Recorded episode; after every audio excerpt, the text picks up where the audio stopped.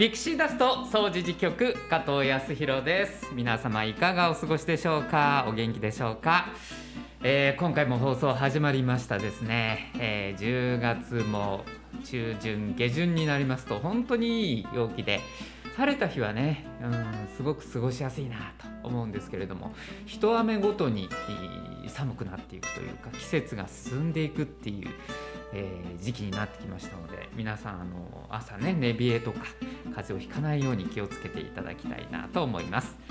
さあ今日の放送もですねゲストをお迎えしております。前回に引き続きまして北場義信さんにお越しいただきました。北場さんよろしくお願いします。北場です。よろしくお願いします。い。い季節になりましたよね。本当ですね。うん。はだいぶ涼しくなりました。い。であの先日3年ぶりになりますかね敬老会がはい。行われまして、えー会場三島小学校ということで、えーどんな感じだったのかっていうのをちょっと北川さんにもお聞きしたいんですけれどもなんかここ手元にね資料がありまして、えーこれは来られた方にお配りしたものなんですかね？はい。はいと加藤さんおっしゃっていただいたように、えっと、ん。2年なくってもうはい。3年ぶりということねで、なんとか開催できないかなうん。ということで、役員さんやあのーうん関係者の方と相談して、式典とかアトラクションはないんですけれど、まあ、みんな声かけようてもって来てもらうという形での開催で天気も良かったんで、うん。300人超える方に来ていただきました。はいえー、と一応10時からっていうことだったんですけどもう9時ぐらいには人が来てたって あのスタッフの人から聞いたんですけどどんな感じでした？おっしゃる通りであの、あの病院の方と同じぐらいに来ていただいて、はい。あの椅子に座って待っといてもらうと いうようなことが何人もおられました。いやちょっと1時間早く来たからって怒らんといてよと。私らもう3年待っとるんよという話ですよね。そうですね。うんで今回まあ式典がなかったっていうことなんですけどあの先ほどね会場の様子を写した写真を拝見しましたけれどもあの本当に体育館を広く使いながら順番にこう皆さん回っていただくようなそんな感じだったんですよね。まあ、受付をしていただいてそこで市長のメッセージですとか、ちょっとあの記念品をお渡しさせてもらって、はい。でまた、あの待っていただいてるガラガラの福引きをうん。ちょっとしていただいて、はい。まあ、お帰りいただくと。うん。中にはあの金婚50年結婚50年の方の記念写真とか、はい。からちょっとご不安だったりとかちょっと相談したいな、うん。だったら相談コーナーにちょっとご誘導させてもらってうん。開催させてもらいました、はい、利用していただいた方も結構いらっしゃったんですよね。そうですね、うん。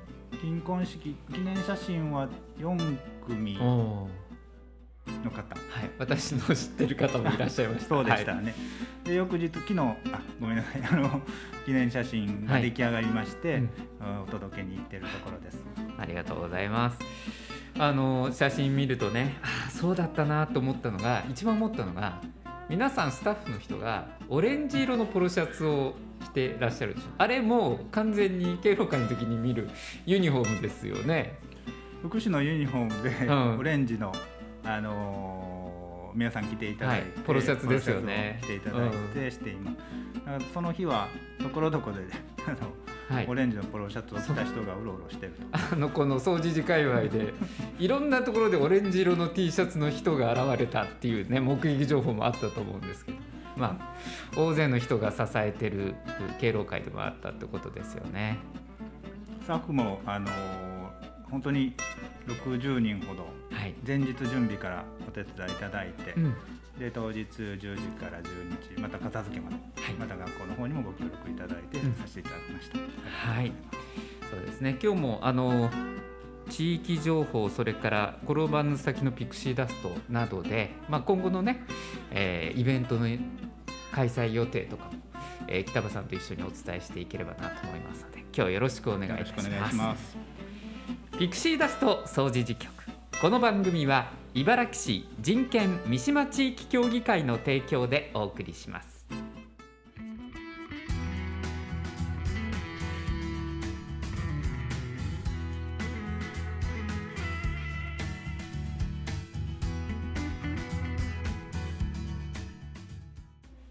ピクシーダスト総除事局今日の放送はゲストに北場義信さん、えー、お迎えしております。よろしくお願いいたします。さあ北場さん続いてのじょあのコーナーなんですけどこちらでございます。総持寺ビリーブ探偵団ということで久しぶりの、はい、えー、このコーナーになりました。えー、ビリーブというのは三島中学校にある人権サークルの名前ですそのビリーブのメンバーが総除時のあちらこちらに出かけて街の魅力やさまざまな取り組みについて取材をする総除時ビリーブ探偵団。でこれまでですね、まあ、あのこの地区にあります茨城市の指定避難所巡りっていうのをやってまして今回もその第3弾ということになります。先ほどあの敬老会の会場であった三島小学校なんですけど実はこの三島小も指定避難所の一つということで、はい、えビリーブのメンバーと訪ねてまいりました。これまでちなみに行ってきたところは昭栄小学校西河原多世代交流センター総持寺命愛夢センターに三島コミュニティセンターということで今回が5つ目ということになります、えー、取材私も同行しましたし北場さんもなんと今回同行していただいたということでございましたので、えー、進めていきたいと思います。さあ今回なんですけどね北場さん、はい、三島小学校では対応してくださったのが校長先生の笹川千秋先生でしたですね。はい、笹川先生って以前あの昭栄小の教頭さんもやってらしたということで。そうですね。昭栄小学校の教頭から三島小の校長になられて赴任されだからビリーブのメンバーからすると、うん、三島小の、まあ、OBOG も縁があるし昭栄小の OBOG もどこかで笹川先生とご一緒してるっていうことがあるんですよね。そういう意味ではあ懐かしいなとかなんかあの取材の前から「先生誰々先生いる」みたいな、うん。うん、そんな会話がね、ね、交わされてましたですね。で今回の,、うん、あの取材なんですけれどもまずは小学校の校舎の2階にある備蓄倉庫を見学しました。全員で。でその後校長室で生徒たちの質問に笹川校長先生が答えてくださったんです。まずは生徒たちの質問から聞いてください。三島小学校は洪水土砂災害浸水の時に開設される避難所と茨城市のハザードマップに出ていましたがどのようなタイミングで開設されるのですか？はい、えー、と三島小学校は皆さんも知ってると思うんですけど近くに相川が流れてますよね。でその相川の水位がこう上昇してまあ本当にね氾濫するとかそういう恐れがある時氾濫警戒情報っていうのがあるんですけどそれが発令されるとかそういう恐れがある時に避難情報っていうのが発令されます。でその時に開設される避難所が三島小学校になります。でもあの本当に相川がとても近いのででしかもちょっとあの低いところにあるのであの本当に氾濫して建物の2階とかの高さまで浸水する恐れもあるんですよ。ここの教室のね2階まで。でもしそのもう3階まで避難するとかそういう必要があるということになるともう三島小学校以外のところに避難するっていうことも、うん、考えることがあります。例えばこの間あの台風があってで避難所を開設したんだけれども三島小学校は実は開設をされていませんその代わり近くの命は夢センターの方に避難所ができたっていうこともあるのでそういうふうに、まあ、その時々に応じて避難所は開設されるっていうことになります。三島地域のいろいろな避難所を取材させてもらった時に三島小学校は災害時の拠点施設と聞きましたが災害拠点施設とはどんな施設なのですか？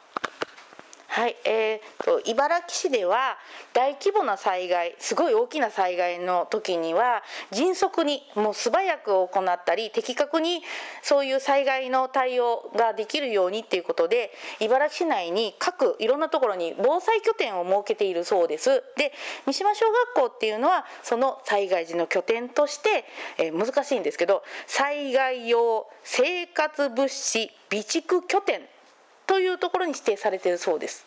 でみんながあの上で防災倉庫で見てもらったと思うんですけれどもあそこの防災倉庫の中にはあの備蓄倉庫の中にはアルファ化米って言ってあのお米お水入れたらこう食べられるお米とかそれから高齢者の方が食べる食事とか粉ミルクとかそれから毛布見てもらったらいっぱいありましたよねそれとか簡易トイレとかそういう、まあ、生活になくてはならないような重要物資っていうのを中心に備蓄しているそうです。であとは目安として地震の震度が6強の地震が発生した際に医療機関だけで対応ができないっていう時には指定医療救護所というところになる要はあのそういうさっきねあの話してもらったと思うんだけどもそういうあの災害で怪我をした人などを受け入れる場合があってで医療品ああの見てもらったと思うんだけど医薬品とかそういうものも備蓄しているということです。はいえー、今笹川先生のお話の中にもありましたけれども、えー、この三島小学校っていうのは茨城市の指定避難所というだけではなくて災害の拠点施設であると。で、えっと、指定医療救護所でもあるっていうような話が出てきましたよね。であの北場さんも一緒にあの見学に行ったんですけどあの時、はい、2階にある備蓄倉庫、はい、ご覧になってどんなふうに思いました？そうですね。私もあの Y センターもあの避難所ではあるんですけれどああいう、うん、指定医療救護所のような、はい、えー、備蓄倉庫っていうのは初めてでして、うん、冷蔵庫があったりですとか、えーと、鍵付きのロッカーがあったりですとかスペースもかなり広く取られてたっていうのが、はい、あのまあ、びっくりしました。そうですよね。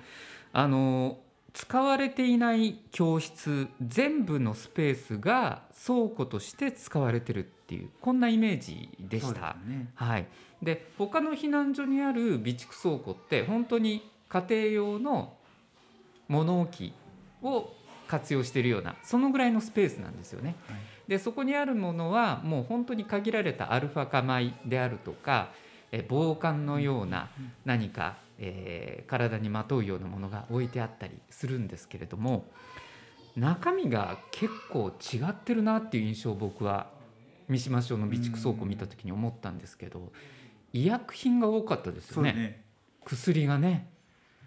そうか。こんなところにその指定医療救護所の三島小学校っていうのが、えー、意識されて備蓄するものも変わってるんだなっていうふうに感じたんですけどね。であの特に生徒たちがすごくショックを受けていたのは、うん、トリアージって書かれた箱があったってでこれ何か知ってるかっていう話になった時に真剣に聞いてましたよね。えー、皆さんトリアージって分かりますかね？うんと例えばここはまあ救護所にもなるので怪我人が運ばれてくるっていうことを想定してます。で体調をちょっと崩して病気になる人もいるかもしれない。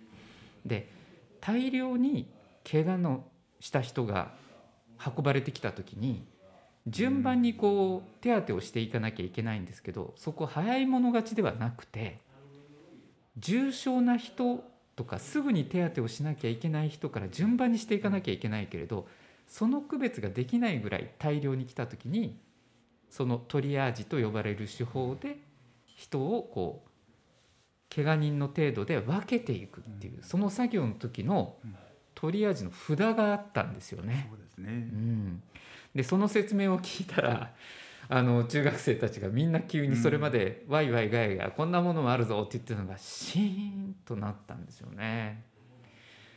あの瞬間にそうか三島小学校怪我人が運ばれてきて救護するようなこともあるんだっていうすごくリアルに感じてくれたんじゃないかなと、ね、イメージされたと思いますね。はい、あの本当に反応が素直なので それまでワイワイしてたのが急にあの喋らなくなるんだなって 見てて僕は思いましたね。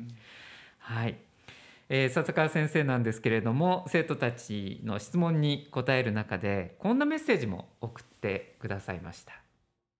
最後に校長先生が避難所開設の時に一番大切にしている思いがあればお聞かせください。はい。あの避難所開設する時っていうのはとても大きな災害がある時だと思います。また不安な思いを持ってる時だと思います。なので本当にあの安心してねあ避難所の方に来てもらいたいっていうのもありますしそれからちょっとでも不安やったら避難所にみんなで集まってほしいなって思います。で中学生の皆さんにお願いしたいのはきっとね避難所に行きたくても行けない不安であるっていうこともそうだしひょっとしたらこうもう動けなくなってる人がいるかもしれない。そんな時にはあなたたちの力がすごく大きくなると思うのね。だから困ってる人がいたら助け合ってで避難所に来てほしいっていうこととまた避難所がもし長期化する時にあなたたちも避難をしているっていうことであればきっとあなたたち先ほら届くって言ったら届いた人いたでしょ？それから大きなお荷物持てる重い荷物持てるって言ったら持てるような感じだったじゃないですか。そういう中学生だからできるお仕事っていっぱいあると思うから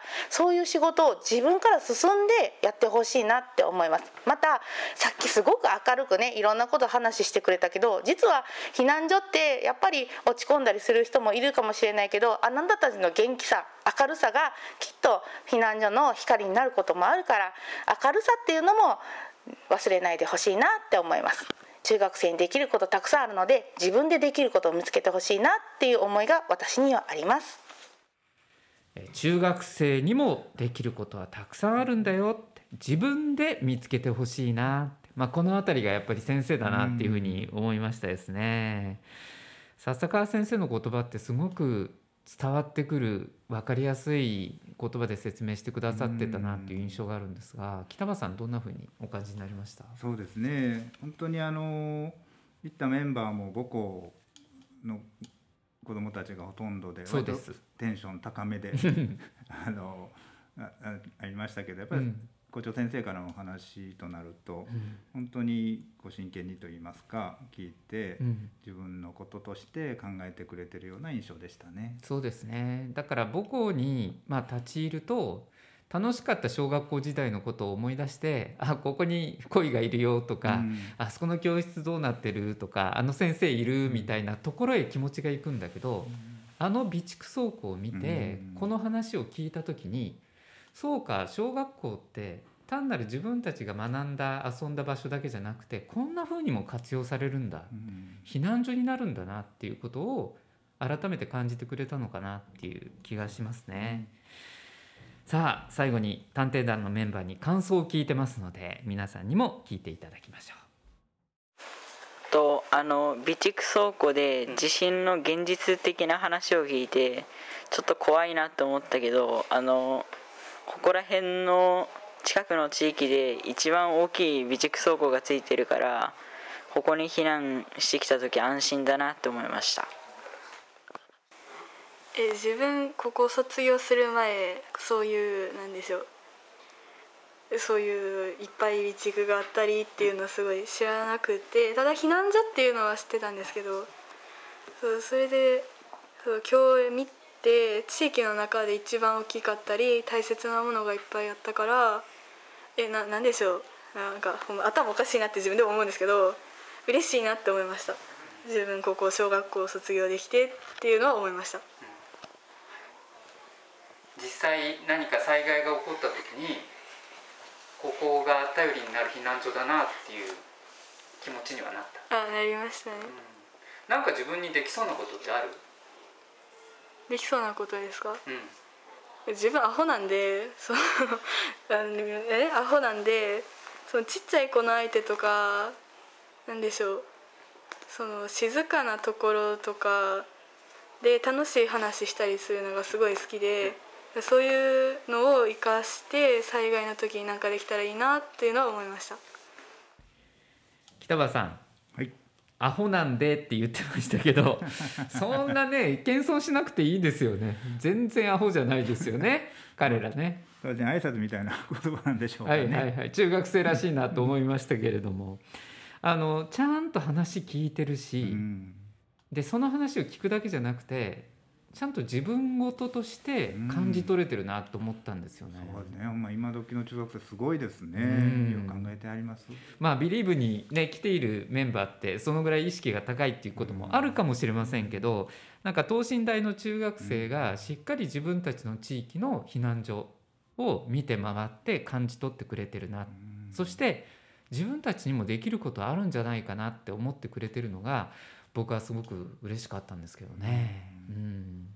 どうでしたか？あの中学生と一緒に回ってみて北場さん。そうですね。あのやっぱり元気ありますし、うん。あのーうんまあうん。この間もその指定避難所回らし回られたりしててやっぱり学びも多かったようにも思います。ではい。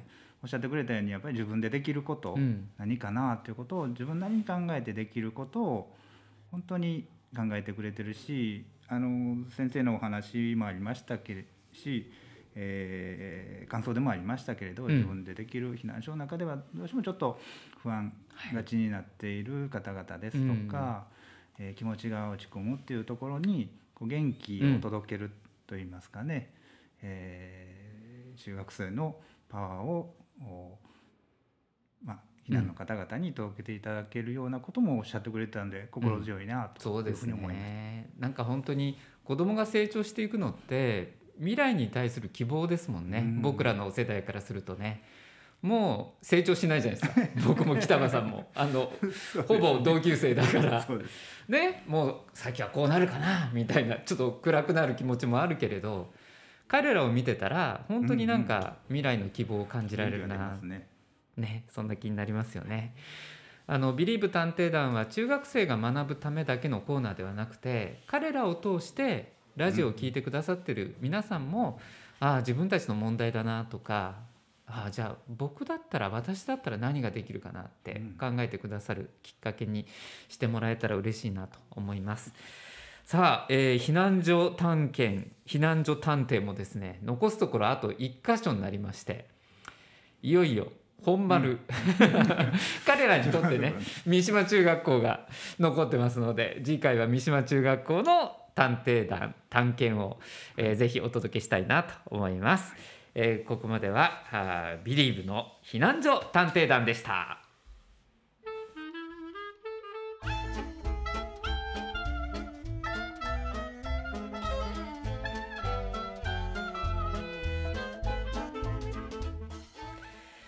転ばぬ先のピクシーダスト。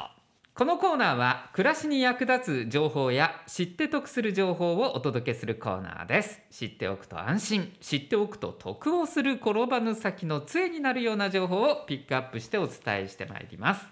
さあ北場さん。はい、楽しい楽しいイベントがありそうですね。今回は。はい、はい、えーっとまあ敬老会終わりまして、まあ、秋ってイベントごと多いし楽しいことあるけどね中止になったものもあってうん残念だなっていう中でこれはやるぞということではい、北場さんご用意いただいているようでございます。はい、ちょっとはいご紹介いただけますか？はい、えっ、と芋掘り体験をさせてもらおうと思います。はい、芋掘り体験がございますよ皆さん。えっとこれもカズさんおっしゃってくれたようにコロナもあって、うん。夏の行事やとか、はい。子どものイベントとかがなくなる中で何かこう子どもたちに楽しめるようなことがないかということで、はい。これも福祉委員会の方で、うん、えっと夏前ですかね、ええ。っと、三島岡の集会所に、えうん、えーさつまいもを植えまして、はい、秋には芋掘りをやろうと。なるほど。11月12日土曜日のお昼からはい、13時から、えーこれは親子での芋掘り体験、うん、えー就学前の子どもさんとお親御さんはい。ということで予定しています。これペアで30組はいということでよろしいですね。はい、はい。えっとなんか持ち物必要ですよね。芋掘りですから。はい。一応あのスコップとか軍手とか、はい。芋ついてると思いますけれど ちょっと待って。芋掘り体験でこう引っ張って何にもないのがあるんですか？えっとねまああのついてると思います。ついてると思います。これもあの掘ってみないとわからない、ね芋掘り体験ですから、はい体験だから芋掘りの体験なので、それを芋なしかもしれない。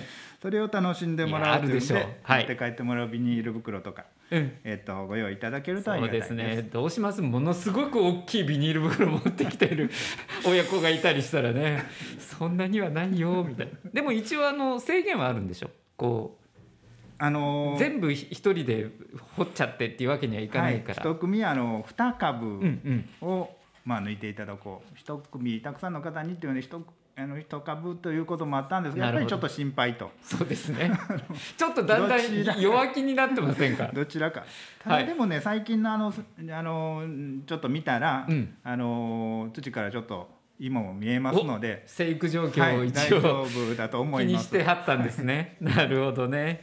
ちょっとあの整理してお伝えしましょうかね。えー芋掘り体験ありますよ。親子で芋掘り体験ができます。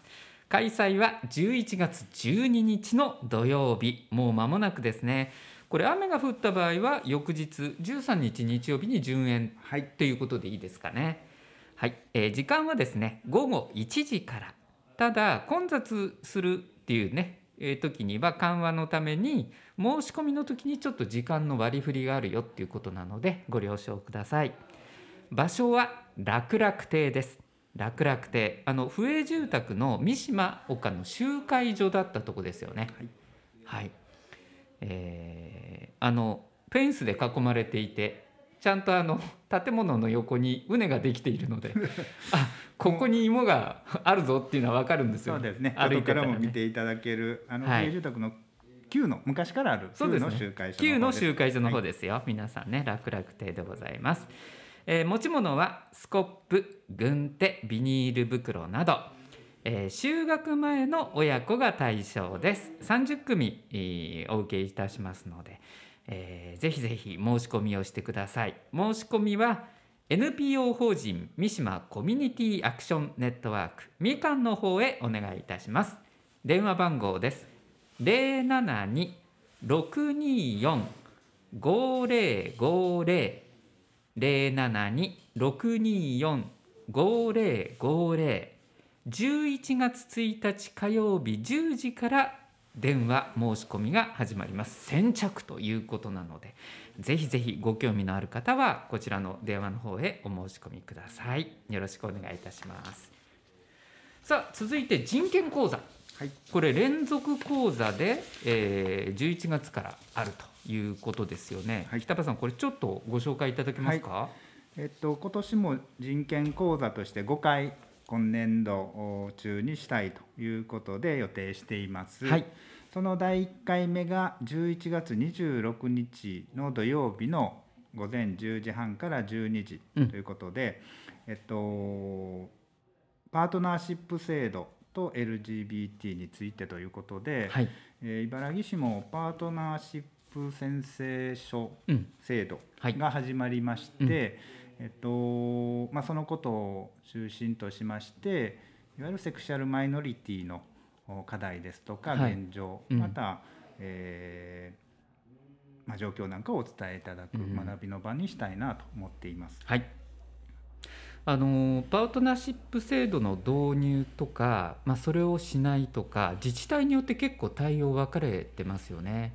でまあ、理解が進んでいる一方でそれに対して全く動いてないっていうところもあったりして、まあ、そのあたりの状況も含めて現状今どの地点にあってどういうことが課題として考えられるのかそのあたりを考えるきっかけになりますかね。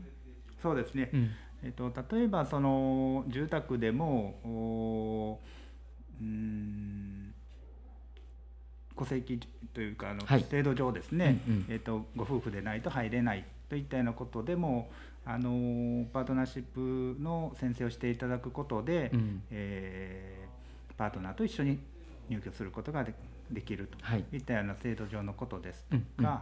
えーまあ、逆に加藤さんおっしゃっていただいたようなまだまだうん。偏見といいますか理解が進んでいない状況もありますので、うんまあ、理解を進んでいただくような中身になったらなと思います。そうですね。はい。意外と分かってるようで、えあここ抜け落ちてたなみたいなことがもしかしたらあるかもしれないので、えー分かってるよっていう方であってもぜひこういう機会に、まあ、意見交換とか情報共有ができればいいですよね。えー説明をいたしましょうか。人権講座1回目になります。11月26日土曜日午前10時30分から12時まで。会場は総持寺命愛夢センター3階の大会議室です、えーどなたでもご参加いただけます。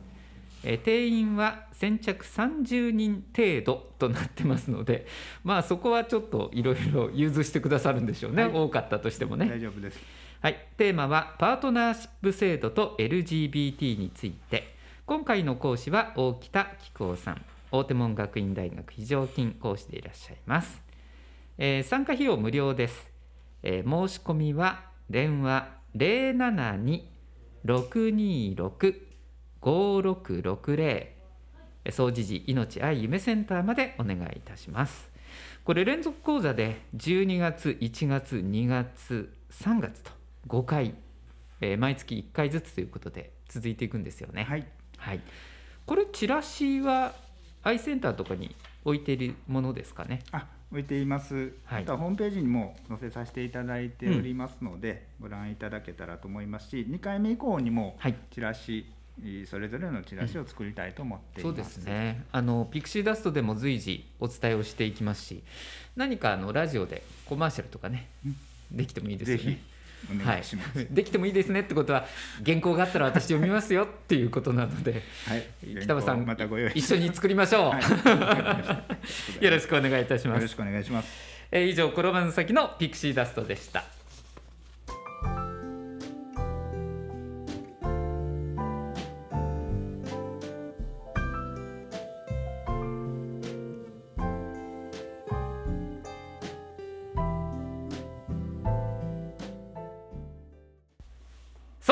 川柳道場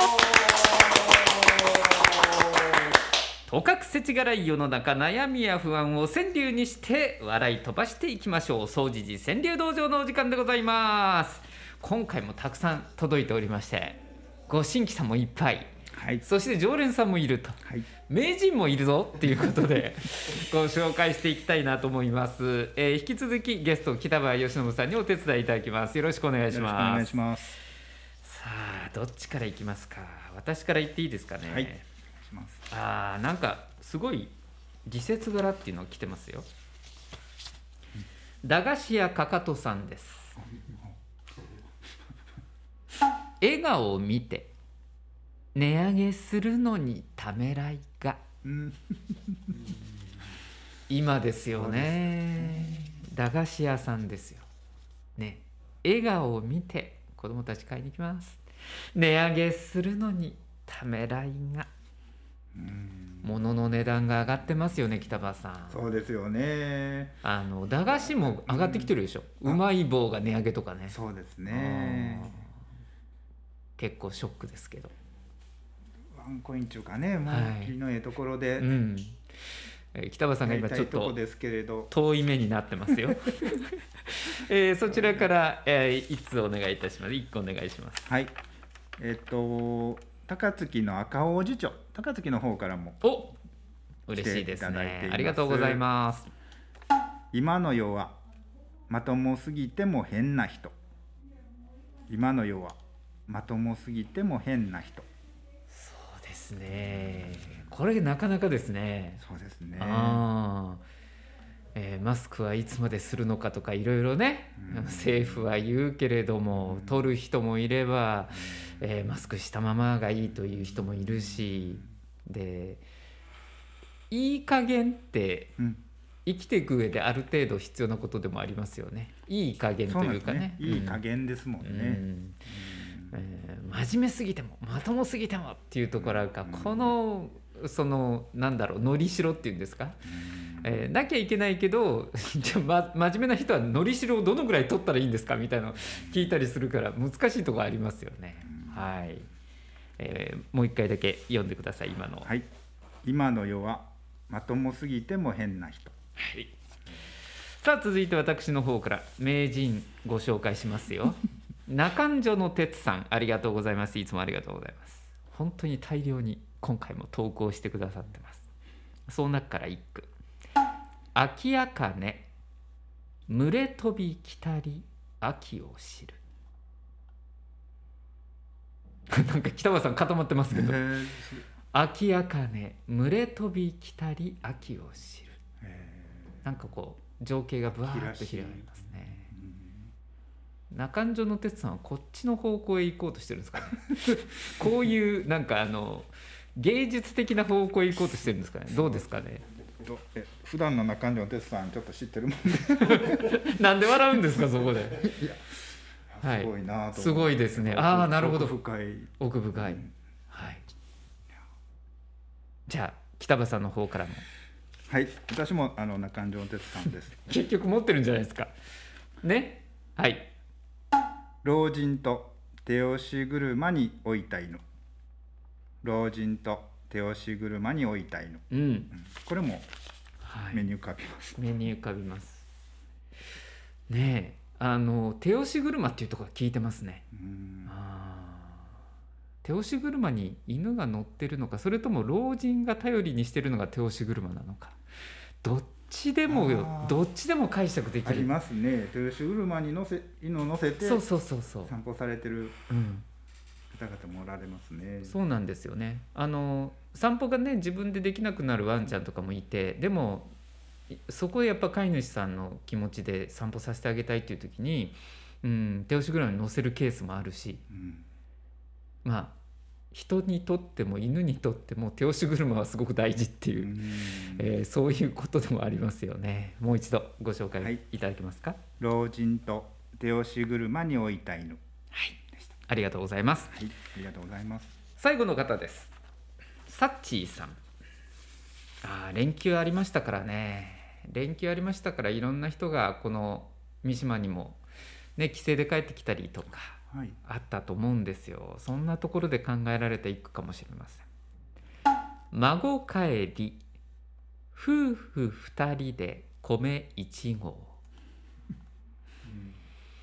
孫帰り夫婦二人で米一合。うん。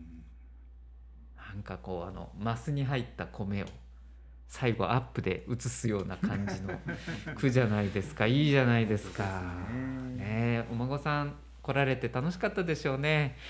おびっくりするわ。もうおひつからよってまた炊かなあかんわみたいなのがあってあれお父さんお米余ってるやんみたいなことになりますよね。感覚がちょっと変わるじゃないですか。うんそうですよね。わかりますね。孫来ててもその元気は出るねんけど、うん。疲れる。そうそう。もう一日でええわみたいなね。あのわがままあるじゃないですか。こっちからするとね、うん、でも来てくれへんかったら寂しいし、うんうんうんコロナの間会えなかったからやっぱりこの連休でっていう方も多かったと思いますよね。はい、えーそんな皆さんの心の動きもこの川柳にして届けていただければなと思います。えー川柳の投稿ボックス、えー、アイセンターにもありますし楽々亭にもありますし、えーそれから公園広場、えー、日向にも置いてあります。みかんさんにもありますよね、えーぜひぜひ、川柳のトークをよろしくお願いいたします、えー以上総持寺川柳道場でした。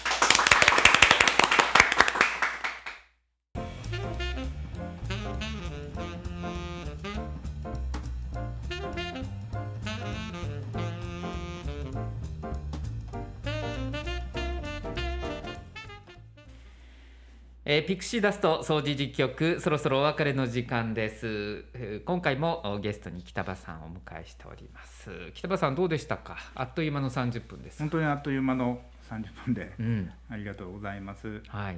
いろいろ中学生のうん。やっぱりあの思いとか、うん。えー声も聞けましたし。そうですね、はいあの川柳もなかなかでしたね皆さんね、うん本当ですね。秋ってなんかいろいろこう思い浮かんだりひねってみようかな一句みたいな気持ちにもなる季節かもしれないんで、うん。季節もいいですのでね。そうですね。